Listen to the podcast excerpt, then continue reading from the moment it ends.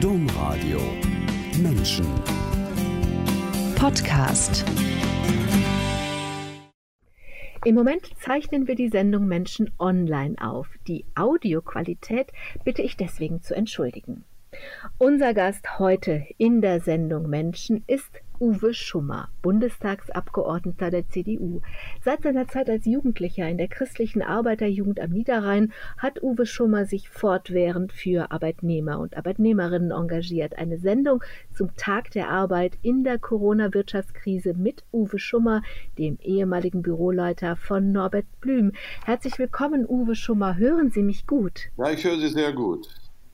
Herzlich willkommen alle, die eingeschaltet haben. Am Mikrofon Angela Krumpen. Uwe Schummer, heute ist der 1. Mai, der Tag der Arbeit, der Tag der Gewerkschaften, der Tag der Solidarität. Nur wer zusammensteht, buchstäblich auf der Straße zusammensteht, wird als relevante Gruppe, als relevante Äußerung wahrgenommen. Je mehr, desto besser. Tja, das mit dem Zusammen auf der Straße stehen geht heute nicht. Corona sei es geklagt. Dabei, Uwe Schummer, wäre nicht gerade jetzt in der Corona-Wirtschaftskrise ein starkes Signal der Arbeitnehmer und Nehmerinnen auf der Straße besonders wichtig? Das äh, Signal der Arbeitnehmer ist, dass sie auch auf Distanz, die sie halten, zusammenstehen können.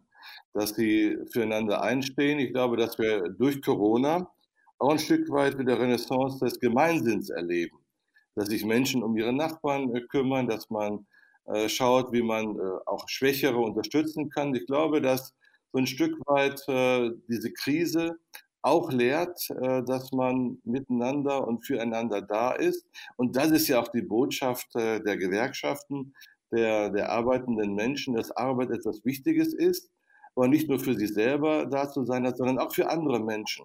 Und ich glaube, dass dieser neue Gemeinsinn, den wir vielfach erleben, dass das auch ein Stück weit ja nicht nur ein Tag des, äh, der Arbeit ist, ein 1. Mai, sondern vielleicht ein Stück weit auch die Inspiration sein kann, die aus der Krise heraus wieder Gewerkschaften und Gemeinsinn stärken.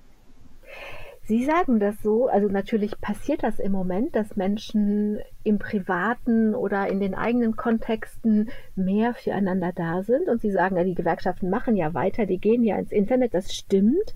So wie wir im Moment alles ins Internet verlagern, selbst diese Sendung, gibt es diesen Gewerkschaftsprotest dieses Jahr online. Ich habe mal geguckt, da gibt es jede Menge Online-Statements, es gibt einen Online-Chor und es wird auch eine Online-Kundgebung geben. Das ist alles besser als nichts und ganz sicher das Beste, was jetzt möglich ist. Aber wenn ich an Sie und Ihren Politikbetrieb in Berlin denke, welche Wirkung hat denn so, ein On, so eine Online-Kundgebung? Da sind ja keine Bilder, da sind ja keine hunderttausende Menschen, die jetzt sagen, Corona und jetzt erst recht, wir müssen zusammenstehen. Was macht denn so ein Online, so eine Online-Kundgebung mit dem Politikbetrieb in Berlin? Ja, die Online-Kundgebung ist natürlich äh, auch Videokonferenzen, die wir ja auch in der Fraktion, die wir im Bundestagsausschuss mittlerweile ja doch seit einigen Wochen durchführen, sind doch immer etwas unpersönlich. Das heißt, das emotionale Gefühl des äh, Zusammenstehens äh, transportiert sich da natürlich nicht. Aber man kann auch online viele Aktionen, viele Aktivitäten, künstlerische Happenings, die von kleinen Gruppen, die von Einzelnen organisiert werden, zusammen, zusammentragen. Und das zeigt auch die Vielfalt, die Kreativität auch der Gewerkschaftsbewegung oder der, der arbeitenden Menschen, dass eben nicht nur so der Klassiker, man singt ein Arbeiterlied und marschiert und es geht los, sondern dass es sehr viele kreative Möglichkeiten des Protestes, auch der, der Signale, des Zueinanderstehens gibt. Beispielsweise heute haben wir auch noch äh, ein ganz wichtiges Thema zum Tag der Arbeit. Wie geht es mit der Lufthansa weiter? Was mit den 1400 Beschäftigten von German Wings? die noch im Grunde vor der Corona-Krise abgewickelt wurden und die jetzt fragen, was wird aus uns? Bekommen wir eine Chance, in den Lufthansa-Konzern wieder untergebracht zu werden? Gehen wir in die Arbeitslosigkeit? Das heißt, wir haben natürlich viele Betriebe derzeit, die mit Kurzarbeit sich über Wasser halten, aber auch einige Unternehmen, die schon vor der Krise Probleme hatten und wo jetzt ein, teilweise ein Schnitt gemacht wird und wo dann auch die Gewerkschaften, die Arbeitnehmer äh, auch wir als Arbeitnehmergruppe innerhalb der Unionsfraktion sagen, vergesst diese Beschäftigten nicht, die jetzt drohen, auf die Straße äh, zu landen und ihren Arbeitsplatz äh, zu verlieren. Aber die, also das verstehe ich alles. Und das sind natürlich Themen, da kommen ja auch die ganzen Themen zu, was mit den Menschen, die jetzt wirklich das System am Laufen erhalten, aber ja, die mit den kleinen Gehältern sind, was mit denen passiert, da kommen wir gleich noch zu. Aber meine Frage ist so eine Online-Kundgebung, wie sie heute stattfindet, von den Gewerkschaften organisiert wird. Wenn ich jetzt die Meinungsbildung im Politikbetrieb in Berlin angucke, klar, das ist alles noch neu, aber wird das wahrgenommen? Zählt das irgendwie? Gucken Sie sich morgens die Klicks an oder wie? Wie, ne, wie wird denn das, was da online alles gerade stattfindet, als, als Protest bei Ihnen wahrgenommen? Jetzt auf der anderen Seite der, derer, die, die eben, die die Gesetze machen. Also der Protest beispielsweise, der kommt bei mir oder kam bei mir auch, ist was das konkrete Beispiel der, der Beschäftigten von German Wings angeht oder auch von Karstadt, äh, nicht die, den, der Betriebsrat, äh, die schicken Mails. Die rufen mich an. Das war vorher schon möglich, das ist jetzt auch möglich. So, sie äh, organisieren Happenings in kleinen Gruppen und äh, transportieren das dann auch über, über YouTube. Ich bin selber auch mit über 8000 Followern bei, bei Twitter. Auch da gibt es sehr viel Meinungsbildung, da gibt es viele Gruppen, die unterwegs sind und die auch direkt Nachrichten schicken. Und es gibt natürlich dann auch Telefonkonferenzen oder Videokonferenzen, wo ich mich dann mit den Betriebsräten, mit den Arbeitnehmervertretern austausche. Und das ist von der Kommunikation her möglich. Es wird auch weiter transportiert. Beispielsweise auch bei dem Thema, als äh, die Corona-Hilfen kamen für kleine Unternehmen, wie das äh, auch das Kurzarbeit, wie das gestaltet werden soll. Da gab es äh, von meiner Seite, von meinem Team her ein Lotsentelefon, wo dann auch hunderte von Menschen angerufen haben, die nachfragten, an wen muss ich mich wenden, um welche Hilfen zu bekommen. Es waren auch viele Reisende, die irgendwo gestrandet sind, die wir in die Heimat zurückholen mussten, aus Australien, aus Vietnam, aus Marokko und, und aus allen Kontinenten. Das heißt, die Kommunikation, die läuft ja weiter. Es ist nur eben nicht in der persönlichen Art, was fehlt in den letzten Wochen. Das sind die konkreten Veranstaltungen, wo man abends im Saal ist, miteinander diskutiert und wo man auch die, ja, die, die, die Stimmung sofort mitbekommt. Es ist alles über die Kommunikation etwas technisch geworden. Sie haben eben schon die Lufthansa angesprochen. Ähm, ich erweitere das mal um die ganze Problematik der Kurzarbeitergelder und ähm, der Selbstständigen, des ganzen Kulturbereiches, die jetzt einfach nicht arbeiten können und dann eben auch keine Einnahmen haben können. Museen, ich weiß nicht, wer alles im Moment keine Einnahmen hat und nicht weiß, wie es weitergehen soll. Es wird sehr oft gesagt, Corona ist die größte Herausforderung seit dem Zweiten Weltkrieg und es droht eine riesige Wirtschaftskrise. Ich weiß ja nicht, ob die nicht schon da ist, die Wirtschaftskrise, aber ich würde Sie gern um Ihre Einschätzung bitten. Auf welche Ausmaße in der Wirtschaftskrise stellen Sie sich denn ein?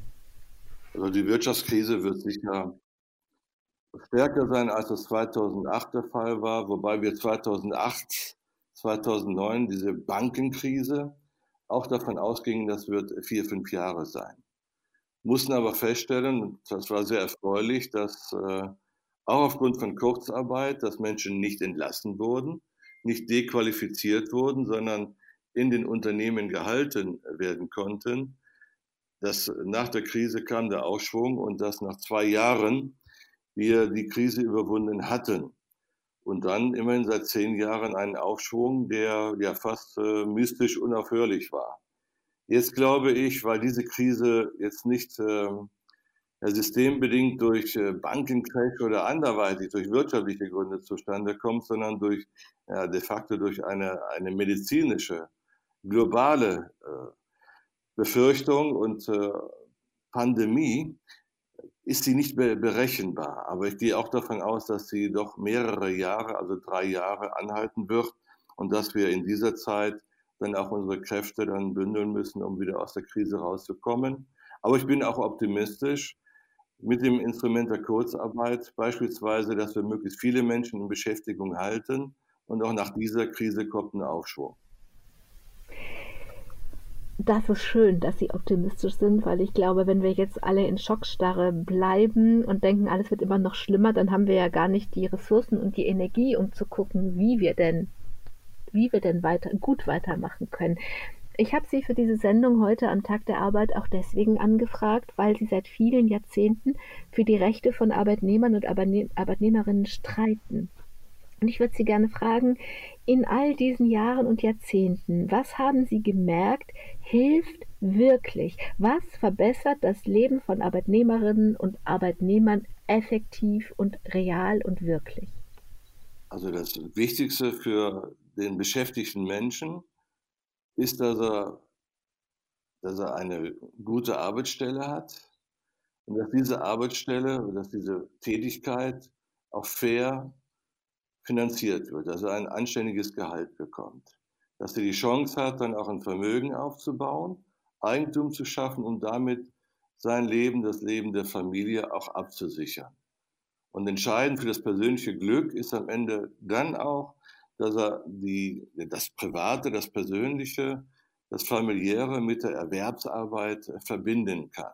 Das ist, glaube ich, auch eine ganz wichtige Voraussetzung, und letztendlich, dass Arbeit auch nicht krank machen darf. Das äh, heißt ein gesundes Arbeitsklima, Humanisierung der Arbeitswelt, dass die Arbeitsabläufe so organisiert werden, dass Maschinen für den Menschen da sind und nicht der Mensch Handlanger zur Maschine wird.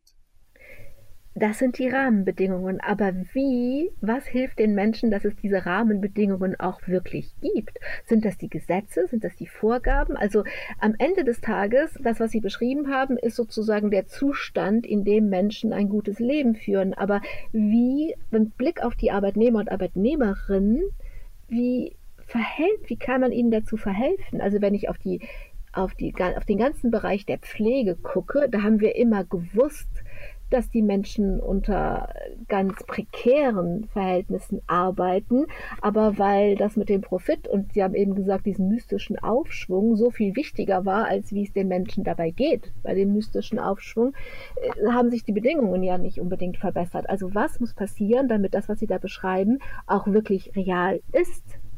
Vielleicht das Mystische an einem Aufschwung war, dass der zehn Jahre anhielt, was es bisher nicht gab sondern normalerweise gab es immer Zyklen, aber der war wirklich eine ganze Dekade. Und das war schon etwas, was mit großer Bewunderung betrachtet wurde. Aber was natürlich die Voraussetzung ist, um solche Rahmenbedingungen von gesunder, fairer Arbeit zu schaffen, ist, dass die Arbeitnehmer erkennen, dass sie sich organisieren. Das ist die alte Botschaft eines Arbeiterbischofs von Ketteler, nicht der gesagt hat, ihr müsst euch organisieren, ihr müsst gemeinsam dann auch für eure Rechte eintreten in Selbsthilfegruppen, in Arbeitnehmervereine, auch christlich-soziale Vereine, die im 19. Jahrhundert gegründet wurden. Und heute sind es eben die starken Gewerkschaften, die auf der einen Seite dann auch die Gegenmacht zu denen, die Eigentum haben, die Kapital haben, organisieren können. Das heißt, das eine ist die Kapitalseite, um deren Eigentumsrechte wieder auszugleichen, äh, auf eine partnerschaftliche soziale Ebene. Also Sozialpartnerschaft braucht man stark Gewerkschaften, die dann auch die Arbeitnehmer mit ihren Rechten vertreten. Deshalb ist es wichtig, dass möglichst viele äh, Menschen, die beschäftigt sind, auch in eine Gewerkschaft eintreten. Und man merkt ja, dass bestimmte Arbeitsbereiche, in denen sehr stark Frauen beschäftigt sind, in denen sehr stark Dienstleistung also geleistet wird, also keine Technik, dass da relativ wenig aus guten Gründen gestreikt werden kann und dass da äh, offenkundig auch die Gewerkschaften insgesamt schwächer sind. Aber auch da wird es wichtig sein, dass dort die Gewerkschaften gestärkt werden. Ein großes Problem ist ja, dass wir in weiten Teilen der Pflege oder auch der Erziehungsarbeit, dass es da keine Tarifverträge gibt. Äh, um Tarifverträge zu machen, braucht man Arbeitgeberverbände auf der einen Seite, die willens sind, und man braucht auf der anderen Seite auch Arbeitnehmerorganisationen, Gewerkschaften, die gleichberechtigt auf Augenhöhe verhandeln. Und da arbeiten wir daran, dass die Tariffähigkeit beispielsweise auch in der Pflege insgesamt gestärkt wird. Das heißt, die Menschen, also auch die, die uns jetzt zuhören, müssen begreifen, auch wenn sie jetzt gerade weniger Geld bekommen, alle, die Kurzarbeitergeld haben, sowieso, aber ganz viele andere ja auch, dass man trotzdem das Geld aufbringt, was ja unter Umständen ein relevanter Teil des Einkommens ist, den man für Gewerkschaften abgeben muss, dass es jetzt umso nötiger ist, weil nur wenn man sich eben zusammenschließt, wie Sie das gerade be be ähm, beschrieben haben, kann man überhaupt mit einer größeren Relevanz sprechen? Also gerade in einer Krise sind die Gewerkschaften am wichtigsten. Also jetzt aus einer Gewerkschaft rauszugehen, wäre so, als würde man jetzt, äh, als hätte man Hochwasser und würde sein Boot wegwerfen. Das heißt, in der Krise brauchen wir besonders starke Gewerkschaften, äh, damit äh, auch soziale Schutzmechanismen dann funktionieren. Beispielsweise wie jetzt auch verhandelt wird in der Politik auf der einen Seite, aber auch zwischen den Arbeitgebern und den Arbeitnehmerorganisationen. Wie laufen Kurzarbeiterregelungen? So, wie können wir Arbeitsplätze sichern? Also gerade in der Krise sind äh, Gewerkschaften doch ein besonderes Rettungsboot, das man also nutzen sollte auf der Seite von Arbeitnehmern und Arbeitnehmerinnen politisch als Berufspolitiker zu stehen, ist jetzt nicht das, was man klassisch von der CDU erwartet. Dabei haben Sie Ihre Partei genauso kennengelernt, nämlich über die christliche Arbeiterjugend. Das war damals in Ihrer Gemeinde am Niederrhein, gab es diesen Verband und ganz offensichtlich muss der ja für Sie als junger Mensch attraktiv gewesen sein. Was war das? Warum sind Sie damals in die christliche Arbeiterjugend gegangen? Ja, das war mit 14 Jahren. Dann wurde ich angesprochen hier in, am Niederrhein in, in Nersen. Und äh, man gründete eine, eine CAJ, eine christliche Arbeiterjugend. Und mir ist dann über die Gespräche äh, vor allem der belgische Kardinal Kadein wichtig geworden und hat mich sehr inspiriert. Und der hatte einen wunderbaren Dreiklang der CAJ. Äh, nämlich mit dem Dreiklang Sehen, Urteilen, Handeln. Also mit den Augen Christi die Welt betrachten, schauen, was ist da los. Dann aber auch mit allen den Werten, den christlich orientierten Werten, äh, ja, auch urteilen, ist das alles so richtig? Oder kann das so weitergehen? Oder muss da was geändert werden? Und dann aber nicht dabei stehen bleiben, sondern dann kommt das dritte Element, was für mich dann auch sehr politisch ist und von der CJ her auch immer sehr gelebt wurde, handeln, etwas tun, etwas machen, etwas verändern. Also dieser Dreiklang sehen, urteilen, handeln, das hat mich an der CAJ immer so fasziniert und da führte dann fast unweigerlich neben und nach der CAJ-Arbeit in die CDA-Sozialausschüsse, wo ich dann mich auch später stärker politisch engagiert habe.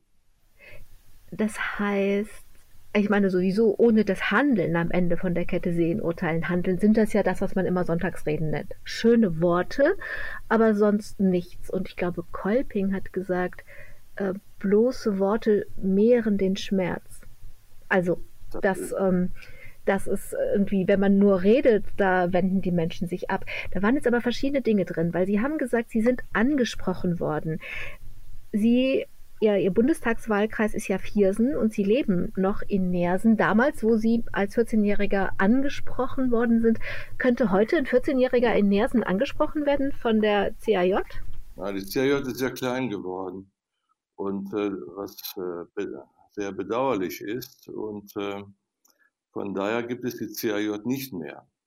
Also das, äh, es gibt sie noch im Bistum Aachen, es gibt sie auch in anderen Bistümern, natürlich auch in Köln aber sie ist doch im Konzert der, der christlichen Jugendverbände sehr klein geworden. Man merkt auch, dass Verbände, äh, die das beispielsweise die das A im Namen tragen, wie auch die katholische Arbeitnehmerschaft oder die, die, die CAJ, die christliche Arbeiterjugend, dass die auch im kirchlichen Bereich sehr schwach geworden sind, während andere Verbände, ich glaube wie die Pfadfinder, aber auch Kolping mit dem Familienansatz äh, doch nach wie vor sehr stark sind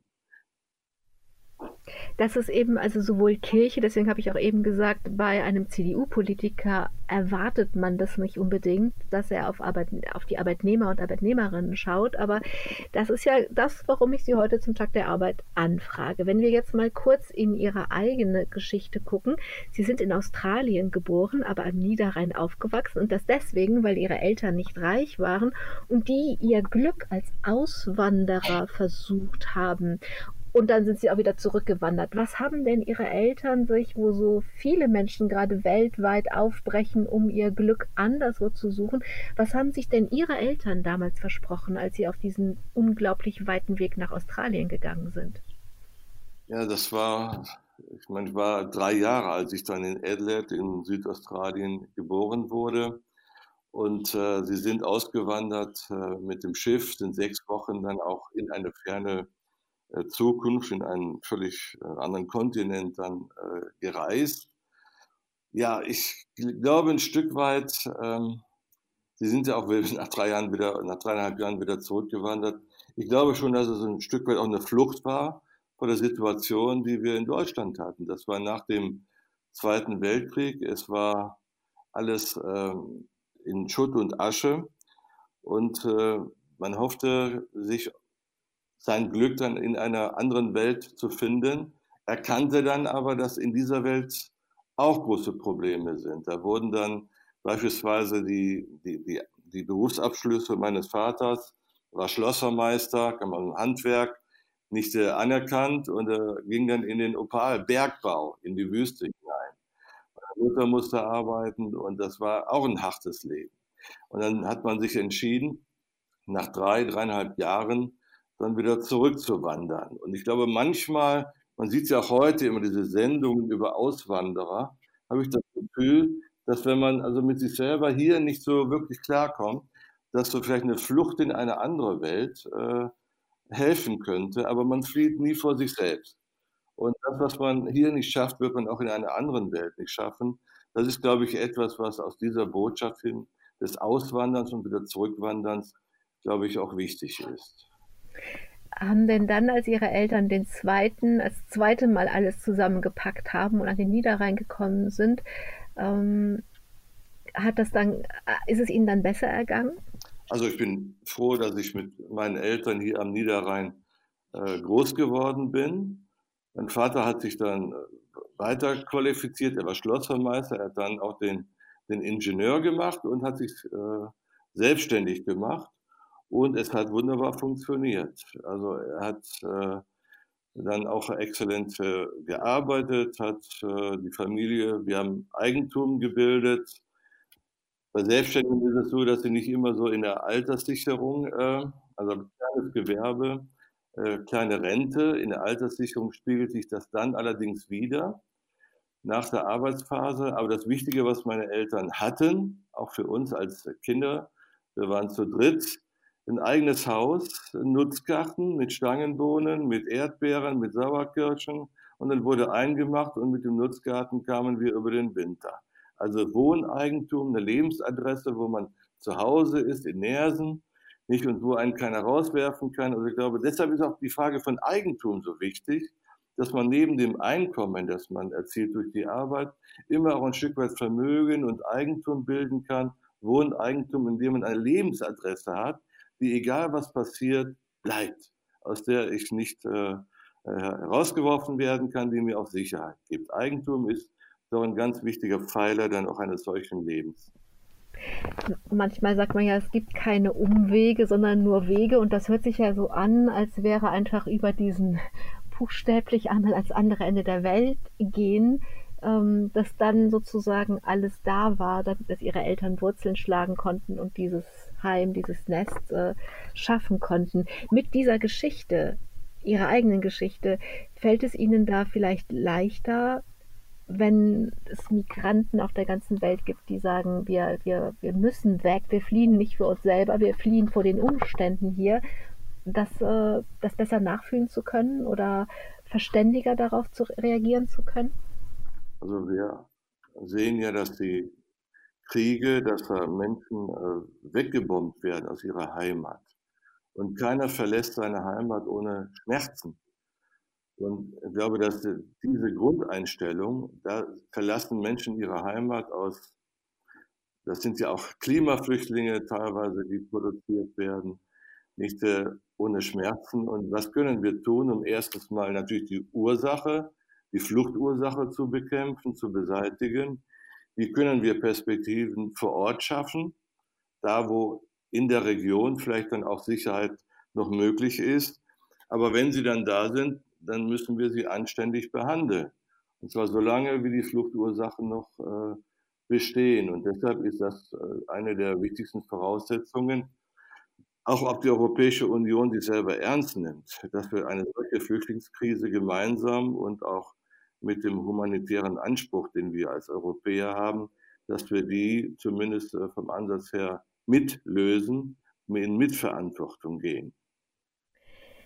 Wenn wir Ihre eigene Geschichte weiter angucken, dann haben Sie eine Ausbildung gemacht zum Kaufmann für Groß- und Außenhandel.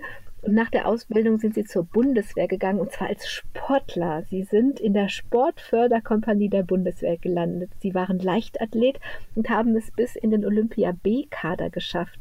Wie gerne wären Sie denn mal bei Olympia wirklich dabei gewesen? Ja, das wäre natürlich ein Highlight äh, geworden. Das war auch bis Anfang der, der 80er Jahre dass ich äh, ja, bei Bayer Uerdingen äh, Leichtathletik gemacht habe. Wir waren damals auch in der, in der Bundesliga der Leichtathletik äh, und ich war spezialisiert auf 400 Meter und äh, auf 4 mal 400 Meter Staffel, war da auch bei den deutschen Meisterschaften der Männer mit dabei und gehörte zu den ja, zehn schnellsten Läufern.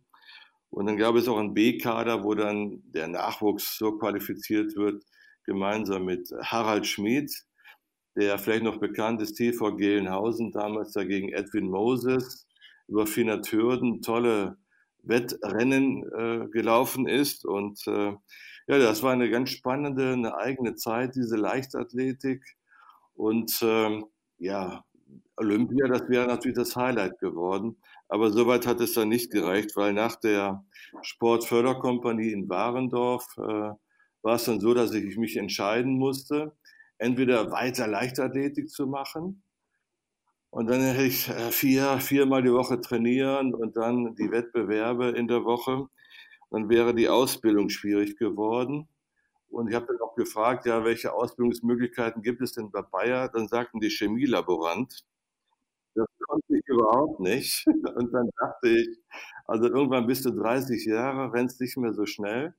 Und dann musst du, entweder bist du dann Chemiker und äh, musst mit Reagenzgläsern umgehen, oder du musst Adidas-Schuhe verkaufen wie andere und dann hast du dann den Rest des Lebens in einem Beruf, der dir nicht wirklich gefällt. Und ich wollte eine kaufmännische Ausbildung, die ich dann auch gefunden habe.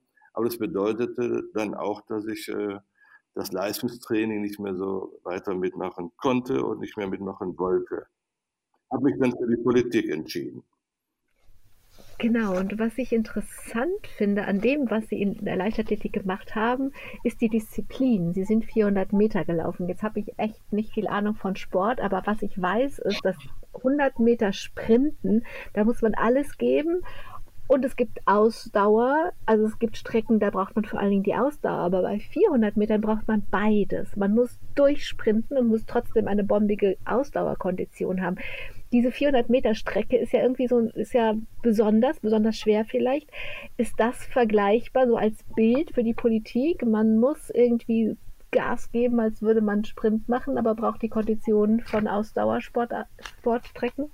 Ja, die 400 Meter äh, Läufer, das sind schon, äh, ich sag mal, wie eine, die sind vergleichbar wie eine Schweizer Uhr. Die ticken immer sehr verlässlich. Ich sag mal, die, die, die 100 Meter Sprinter, die ich damals kennen gelernt habe. Das, die waren alle hyper nervös und alles schwierig und haben hier eine Verletzung und da sind nicht gut drauf. Die waren also sehr, also sehr äh, immer schwierig dann auch äh, anzusprechen, weil 100 Meter entscheidet sich sofort. So die 800 Meter Läufer, die 1000 äh, oder 5000 Meter Läufer, die waren immer im Wald unterwegs. Aber der 400 Meter Läufer, der muss einen Sprint 400 Meter, also viermal 100 Meter durchhalten. Und da ist das schon eine Frage dann auch, dass man immer verlässlich seinen Rhythmus findet und dass man nicht meint, so die ersten 80 Meter sind entscheidend, weil das große Sterben beginnt dann die letzten 80 Meter. Und du musst deine Kraft so einteilen, dass du die letzten 80 Meter nochmal einen draufsetzen kannst. Und dazu braucht man eine Strategie für diese Sprintstrecke. Es sind zwei Kurven, nicht? Und äh, nicht, äh, die man dann mit im Blick haben muss. Und wie gesagt, das ist schon ein Stück weit auch Disziplin, aber auch Verlässlichkeit, äh, die gerade unter den 400 Meter Läufern, auch mit der 4x400 Meter Staffel, die ich sehr gerne gelaufen bin, so im Team, zu viert, äh, dann auch ein Rennen zu machen. Also das äh, hat schon die 400-Meter-Läufer besonders ausgezeichnet. Also da gab es lange dabei, kräftige, bullige, kurze.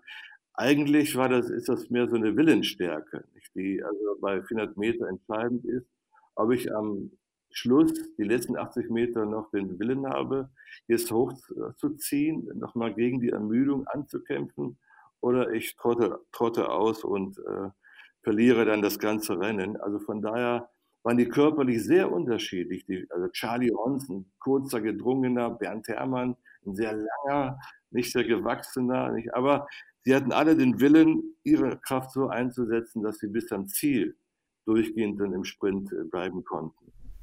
Und hilft diese Strategie und dieses Wissen um das Durchhalten können, um den Willen in der Politik? Also ohne diesen Willen äh, wäre das in der Politik wahrscheinlich nie so gelungen. Weil auch in der Politik gibt es ja Phasen, in denen man sich selber fragt, bleibst du jetzt stehen oder gehst du weg? Und dann auch in schwierigen Phasen zu sagen, du bleibst stehen. Also das lässt du doch nicht zu, dass die anderen jetzt gewinnen. Also unabhängig von irgendwelchen Parteien oder von irgendwelchen Gruppen, aber es gibt ja immer Konflikte. Und dann diese Frustrationstoleranz zu haben, im Grunde auch beim Training. Beim Training nicht nur seine Grenzen zu erkennen, sondern zu überlegen, wie kann ich meine Grenzen erweitern? Wie kann ich stärker werden? Wie kann ich fallen? Wie kann ich auch mal eine Niederlage ertragen? Aber trainiere dann weiter und werde dann im, in der Konsequenz dann stärker und bleibe weiter mit dem Boot, bleibe mit dem Rennen. Das ist etwas, was in der Politik, weil das ja auch eine Willensfrage ist, dass man nicht aufgibt, dass man weitermacht, dass man aufsteht und dass man dann auch bis, zu, bis zum Ende kämpft, das ist ja etwas, was man in der Politik äh, auch sehr stark braucht, weil da permanent Konflikte vorgegeben sind. Sie sind 1973 in zwei Großorganisationen eingetreten und das ist wie, mir kommt das vor wie zwei Welten. Sie sind in die CDU gegangen und etwas später in die IG Metall. Waren das zwei ganz unterschiedliche Welten oder wie war das damals? Also ich war damals äh, also ich war zuerst in der CAJ und bin dann mit 16 Jahren, äh, habe ich eine Ausbildung begonnen. Äh, habe ich dann erstmal, ja, ich habe dann später, äh, habe ich mich dann mehr beruflich dann äh, orientiert und die Ausbildung, die war dann auch im Bereich der, äh, also eine kaufmännische Ausbildung. Großen Außenhandelskaufmann. Und äh, da war mir dann auch klar, wenn du arbeitest, dann musst du in eine Gewerkschaft. Das hatte ich von der CAJ. Und äh, du musst aber auch, da wurde ich angesprochen in meiner Heimatgemeinde, äh, ja, in eine christlich-soziale politische Organisation. Das waren für mich äh, die CDA-Sozialausschüsse. Und da äh, wurde mir auch gesagt, schon mal, wenn du mir für Kadein stehst und für christlich orientierte Politik und christlich sozial, dann musst du auch in die CDA. Und dann bin ich in die CDA, die Arbeitnehmerorganisation der, der Union, eingetreten. Und deshalb war das für mich zwei Seiten der gleichen Medaille. Auf der einen Seite als Gewerkschafter natürlich dann dann auch in die IG Metall einzutreten. Und dann, und da bin ich über ja, 44, 45 Jahre jetzt, und dann aber auch politisch die Arbeitnehmerinteressen mit zu vertreten, weil die Gewerkschaften, die Arbeitnehmer, die sozialen Themen, die soziale Frage brauchen auch Fürsprecher in den Parlamenten, wie Ketteler und andere, die ja vieles äh, bewegt haben, im, nicht was die christlich-soziale Bewegung angeht. Und da war für mich dann die CDA, die CDA-Sozialausschüsse in der Union, das, die entsprechende zweite Seite der gleichen Medaille. 1987 hat sie einen Mann als sein Büroleiter nach Bonn geholt, über den wir zu jedem anderen Zeitpunkt in dieser Sendung Menschen über Uwe Schummer hätten wir über diesen Mann gesprochen. Ich schwöre. Aber Heute müssen wir ganz besonders über diesen Mann sprechen, denn dieser Mann ist der gerade verstorbene Norbert Blüm. Eine Jahrhundertgestalt der Sozialpolitik, haben Sie gesagt. Wer war Norbert Blüm für Sie? Norbert Blüm äh, also war mit äh, ein Grund, er war ja Hauptgeschäftsführer und äh, Redakteur der sozialen Ordnung der CDA schon in den 70er Jahren. äh, mit ein Grund, weshalb ich guten Gewissens in die CDA-Sozialausschüsse eingetreten bin. Und Norbert Blüm, gelernter Werkzeugmacher bei Opel in, in Rüsselsheim und sehr stark christlich geprägt. Ähm, ja, das ist für mich jemand, der Sozialgeschichte in Deutschland geschrieben hat. Und wir haben für Norbert Blüm gekämpft, weil er die, die klassische soziale Frage mit der internationalen Frage, auch von Nord-Süd-Konflikt, auch für Kampf gegen Kinderarbeit und andere Themen verbunden hat. Und ich habe Norbert Blüm kennengelernt als einen Mann, der, der sehr einfach und klar spricht, der also einen komplizierten Sachverhalt ziemlich klar formuliert und der sich nicht hinter irgendwelchen Worthülsen versteckt. Und als Mitarbeiter von Norbert Blüm habe ich dann auch gelernt, hatte seinen Wahlkreis, war im Langen Eugen in Bonn. Er hatte seinen Wahlkreis äh, in Dortmund und er konnte dann abends, abends in der Arbeiterkneipe konnte der diskutieren und hoch die Tassen. Und am nächsten Tag war er in Berlin der Freien Universität und philosophierte mit dem Professor über Dialektik. Also Philosoph und Arbeiter. In einer einfachen, klaren Sprache. Das ist etwas, das gibt es nur alle 100 Jahre, die auch eine solche Tapferkeit gezeigt hat, dass er viele Dinge, die er in den 70er Jahren schrieb, in Büchern wie, wie Werkstücke oder auch in der sozialen Ordnung, dass er viele Dinge, die er beschrieben hat, dann auch in seiner Zeit als Arbeitsminister, Sozialminister umsetzte. Und was ihn immer umgetrieben hat, bis zuletzt war die sogenannte neue soziale Frage. Also jenseits derer, die Kapital haben, Arbeit, jenseits derer die Masse mobilisieren können, Protest, Gewerkschaften, gibt es Menschen, um die sich keiner kümmert, die kein Protestpotenzial haben, die Pflegebedürftige, die, die noch zu, zu jung sind, diejenigen, die obdachlos sind, diejenigen, die, die, die, die Flüchtlinge sind. Also er kümmert sich, der kümmert sich um die, um die sich keiner kümmert, die nicht im Lichtpegel der Öffentlichkeit sind. Die neue soziale Frage jenseits der Verteilungskämpfe, die wir klassisch kennen. Und er hat ja die Pflegeversicherung gegen härteste Widerstände durchgesetzt. Er hat sich in diesen Bereichen Erziehungshilfen durchgesetzt. Er hat sich auch international gegen Kinderarbeit eingesetzt. Und ich finde, bis zuletzt, noch drei Wochen bevor er gestorben ist, bekam ich eine Mail von ihm. Da war er schon im Rollstuhl und, und schwer krank und sagte, Uwe, du musst dich kümmern. Die haben beim Rettungsschirm gegen Corona die, die Mütter-Kind-Kuren vergessen. Die haben die Eltern-Kind-Kuren nicht gerettet. Das ist unser Thema. Du musst was tun. Und äh, dann bin ich zum Jens Spahn gegangen, unserem Gesundheitsminister, und habe gesagt, also hier die Mutter-Kind-Kuren, die Kliniken haben alle große Probleme. Da müssen, die müssen mit in den zweiten Rettungsschirm. Also bis zuletzt hat sich Norbert Blüm dann, also bis mit, mit 84 Jahren, äh, für die Schwächsten eingesetzt und gekämpft.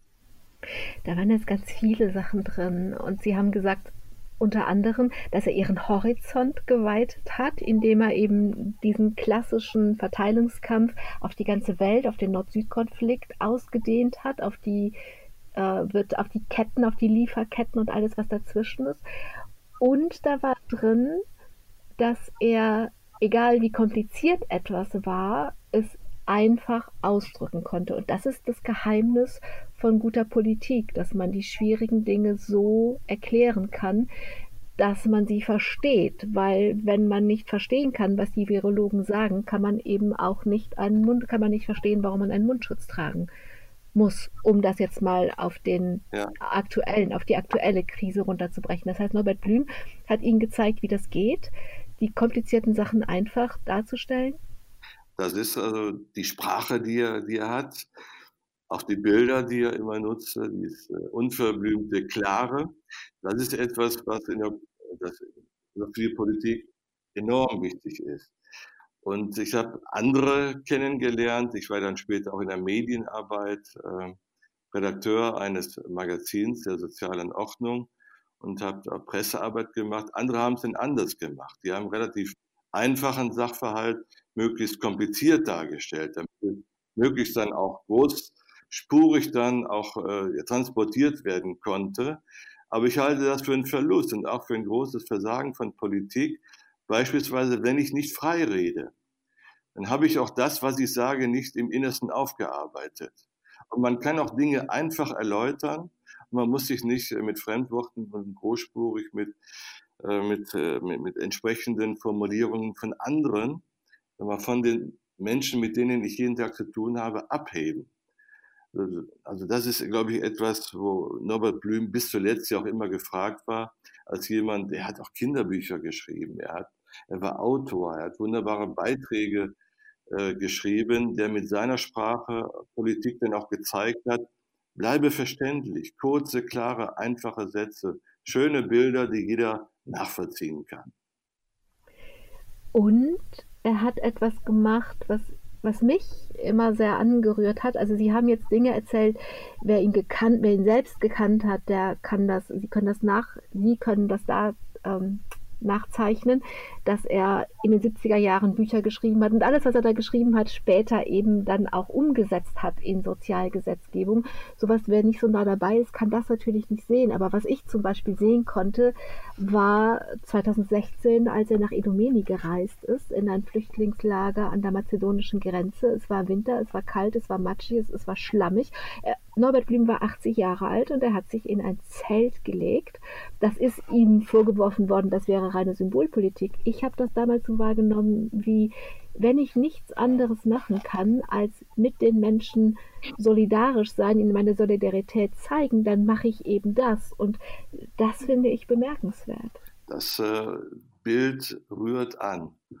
Und äh, dass ein 80-jähriger Norbert Blüm dahin reist, der auch zeigt, ich bin auf eurer Seite. Das war schon auch äh, für viele, die über Flüchtlingssituationen und äh, ja, nicht äh, lamentieren und diskutieren, äh, schon eine Ohrfeige. Und das Bild sagt mehr als jeder Artikel, als tausend Worte, das er damit gezeigt hat.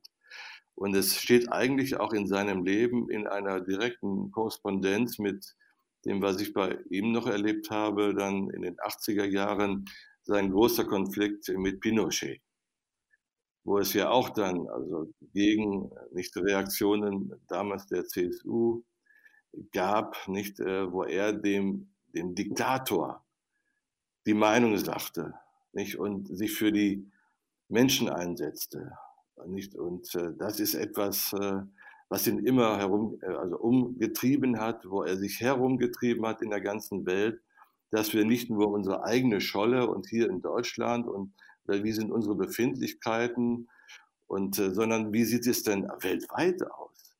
Und das Thema der Klimaflüchtlinge beispielsweise, das Thema der Menschenrechte, der, der Kinderarbeit, der Zwangsarbeit, war immer auch sein Thema, dass er, dass er mit im, im, im Bild hatte.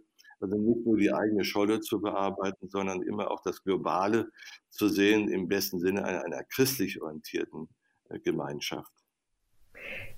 In, durch, die, na, durch die frischen Nachrufe jetzt ähm, habe ich natürlich auch wieder Dinge präsenter. Wenn Sie Pinochet, den Diktator in Chile, ansprechen, war er ja auch einfach schlau. Er ist dahin gefahren unter dem Vorwand, über Agrarpolitik zu sprechen. Und als er vor dem Diktator stand, hat er gesagt, Sie wollen ein guter Christ sein. Und der liebe Gott kennt jeden, den sie umbringen, mit, mit Todesdatum und Adresse. Also er war, er war schlau, er war sehr mutig und er hat in diesem Fall zum Beispiel 16 Menschen das Leben gerettet und in Deutschland dafür so viel Prügel bekommen, dass er auch noch unglaublich tapfer am Ende war. Ja, diese Tapferkeit ist das, was Norbert Böhm besonders auszeichnete. Dass er seine, seine Vorstellung hat, die hat er früh entwickelt damit hat er auch andere begeistert, viele in die CDA geholt und äh, dann auch Themen, Themen angeschoben, nicht wie die neue soziale Frage, wie die Frage der, der, der Absicherung von pflegebedürftigen Menschen und äh, auch die, die Frage der Menschenrechte. Und er wusste immer im Vorfeld, mit welcher Taktik, mit welcher Strategie, mit welcher Sprache gehe ich an, die, an dieses Thema heran wie kann ich dieses Thema dann auch zu einer, einer Lösung bringen. Und das war natürlich auch so, dass er nach Pinochet nicht reiste und sagte, ich will dich beschimpfen. Hat er aber gemacht. Er, er, hat sich eingeladen mit einem fachlichen Thema der, der Agrarwirtschaft, aber er hat dann natürlich die Chance genutzt und das war auch dann bewusst und war so geplant, ihm zu sagen, dass er mit dem Christlichen nichts zu tun hat, dass er ihn verachtet und er hat sich für Menschen eingesetzt und ähm, er konnte nicht äh, ganz Chile retten in der Zeit, aber zumindest den Flüchtlingen eine Chance geben. Er hat 16 Menschen das Leben gerettet und im Talmud heißt es, wenn du ein Leben rettest, hast du die ganze Welt gerettet. Uwe schon mal mit Blick auf die Uhr würde ich gerne zu Ihnen zurückkommen. 2002 haben Sie gesagt, yo, ich mache das mal, ich stelle mich der Wahl und versuche Bundestagsabgeordnet zu werden. Das hat ja, wie wir wissen, geklappt, auch noch äh, viermal später, also vier Wahlperioden später. Sie haben, sind fünfmal angetreten was, und fünfmal gewählt worden. Was hat Sie gereizt 2002? Warum wollten Sie Bundestagsabgeordneter werden? Ja, wenn ich äh, im Grunde seit den 70er Jahren politisch aktiv bin, neben dem Sport, dann ist es ja eine große Chance, dann diese, dieses Hobby, dieses Eintreten für das äh, Gemeinwesen auch äh, äh, beruflich zu machen. Oder in der ZJ ist das immer freigestellte Ehrenamtliche. Das sind die, die sich dann auch äh, ja, professionell für die Belange der Menschen äh, einsetzen. Das habe ich dann auch im Grunde schon erlebt, war dann auch äh, Betriebsrat beispielsweise oder war hauptamtlich äh, in der CDA tätig, habe dort die Pressearbeit gemacht, war dort in der Geschäftsführung, war Redakteur der sozialen Ordnung. Auch das war ja schon im Grunde der Wechsel von dem gelehrten Kaufmann im großen Außenhandel dann in die politische Arbeit. Und dann war natürlich die Chance da, nachdem ich politisch vielen Menschen zugearbeitet habe, also Norbert Blüm, 87 äh, bis 89, oder auch Ulf Fink, äh, Rainer Eppelmann, ein Revoluzer, evangelischer Pfarrer, demokratischer Aufbruch, der auch äh, ja, die Revolution in der ehemaligen DDR, die Bürgerrechtsbewegung mit angeführt hat. Das waren ja alles spannende Persönlichkeiten, die denen ich zugearbeitet habe, mit denen ich zusammengearbeitet habe. Und dann kam die Chance in meiner Heimat am Niederrhein im Kreis Viersen, jetzt kannst du selber Politik machen. Reden, nichts für andere schreiben, reden selber halten. Im Parlament, da wo Stück weit dann auch ja die, die Krone der parlamentarischen Demokratie sich befindet im Reichstagsgebäude. Und dann habe ich erstmal gedacht, gut, du kandidierst. Da gab es dann fünf verschiedene. Also insgesamt fünf Kandidaten. Wir haben ja Mitgliederentscheid, Gott sei Dank, hier im Kreis Viersen. Und dann gingen wir im Grunde durch die ganzen Stadtverbände, die Gemeindeverbände, haben uns vorgestellt. Und dann wurden aus fünf wurden vier, dann waren es nur noch drei und am Ende blieben zwei. Und zu meiner äh, Überraschung wurde ich dann gewählt. Und das, äh, ja, jetzt also nominiert, da waren dann fast 700 Leute auf der Mitgliederversammlung, Kreismitgliederversammlung der CDU Viersen. Und da hat, glaube ich, auch die Rede entschieden und da hat dann letztendlich dann auch entschieden, äh, dass ähm, ja, letztendlich dann auch für die anderen Male die Arbeit, die ich geleistet habe. Und jetzt bin ich zum fünften Mal direkt gewählt worden und hatte auch das beste Direktwahlergebnis am, im Rheinland in allen Parteien.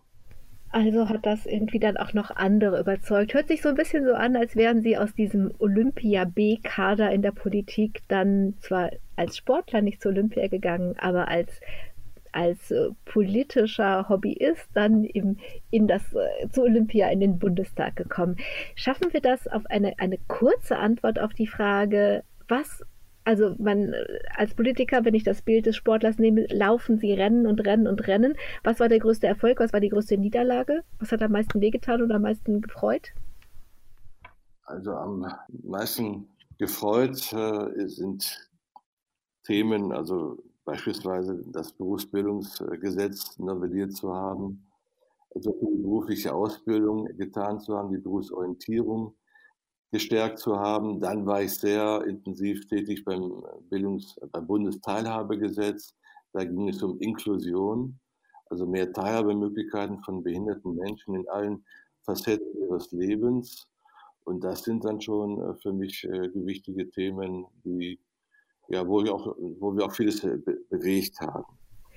Das waren zwei Dinge, die gefreut haben. Und was hat wehgetan? Welches Rennen haben Sie verloren und es hat wehgetan? Ja, es gibt noch immer keine wirkliche, beispielsweise Mitarbeiterbeteiligung, Vermögensbildung in Arbeitnehmerhand. Das, was wir zuerst besprochen haben, dass wir die Frage einer, einer Beteiligung der, der, der arbeitenden Menschen am Eigentum, am Vermögen, dass wir da nicht wirklich weitergekommen sind. Und äh, jetzt sind wir beispielsweise, ich sage immer, nach der Krise ist vor dem Aufschwung, der wird kommen. Wir werden diesen Aufschwung mit, mit Hunderten von Milliarden Euro an Steuermitteln finanzieren. Aber die Gefahr wird sein, dass dann wieder nur wenige, die das Wirtschaftskapital besitzen, davon profitieren und viele Finanziers dabei leer ausgehen. Und deshalb ist die Frage der, der, des Investivlohnes, der Vermögenspolitik, des Eigentums, das endlich mal durchzudrücken politisch, mit den Gewerkschaften, mit den Arbeitgebern, mit der Politik, also das steht noch an. Das heißt, am Tag der Arbeit höre ich Ihren Appell, wenn wir diesen Aufschwung mit während nach Corona, hast du nicht gesehen, ähm, gestalten, muss, muss es einen Blick darauf geben, dass Arbeitnehmer und Arbeitnehmerinnen auch am Vermögen beteiligt werden und dann ihr Leben unabhängiger, so wie ihre Eltern mit dem Haus und dem Garten unabhängiger gestalten können. Richtig? Genau das. Uwe Schommer, dann danke ich Ihnen für die Zeit, die Sie als Bundestagsabgeordneter am Tag der Arbeit für uns in dieser Sendung Menschen hatten. Wünsche Ihnen, dass Sie in der Zeit, die Sie noch in Berlin sind, dass Ihnen das gelingt, dass Sie den Aufschwung so lenken können, dass eben auch die Kleinen davon profitieren. Danke allen, die zugehört haben und hoffe, dass das Optimistische, was am Anfang und am Ende nochmal durchkam, ähm, in, nach der Krise ist vor dem Aufschwung von Uwe Schummer Ihnen im Ohr und vielleicht auch ein bisschen im Herz bleibt, damit es leichter wird in dieser Krise. Am Mikrofon war Angela Krumpen. Bleiben Sie gut zusammen. Domradio Podcast. Mehr unter domradio.de slash podcast.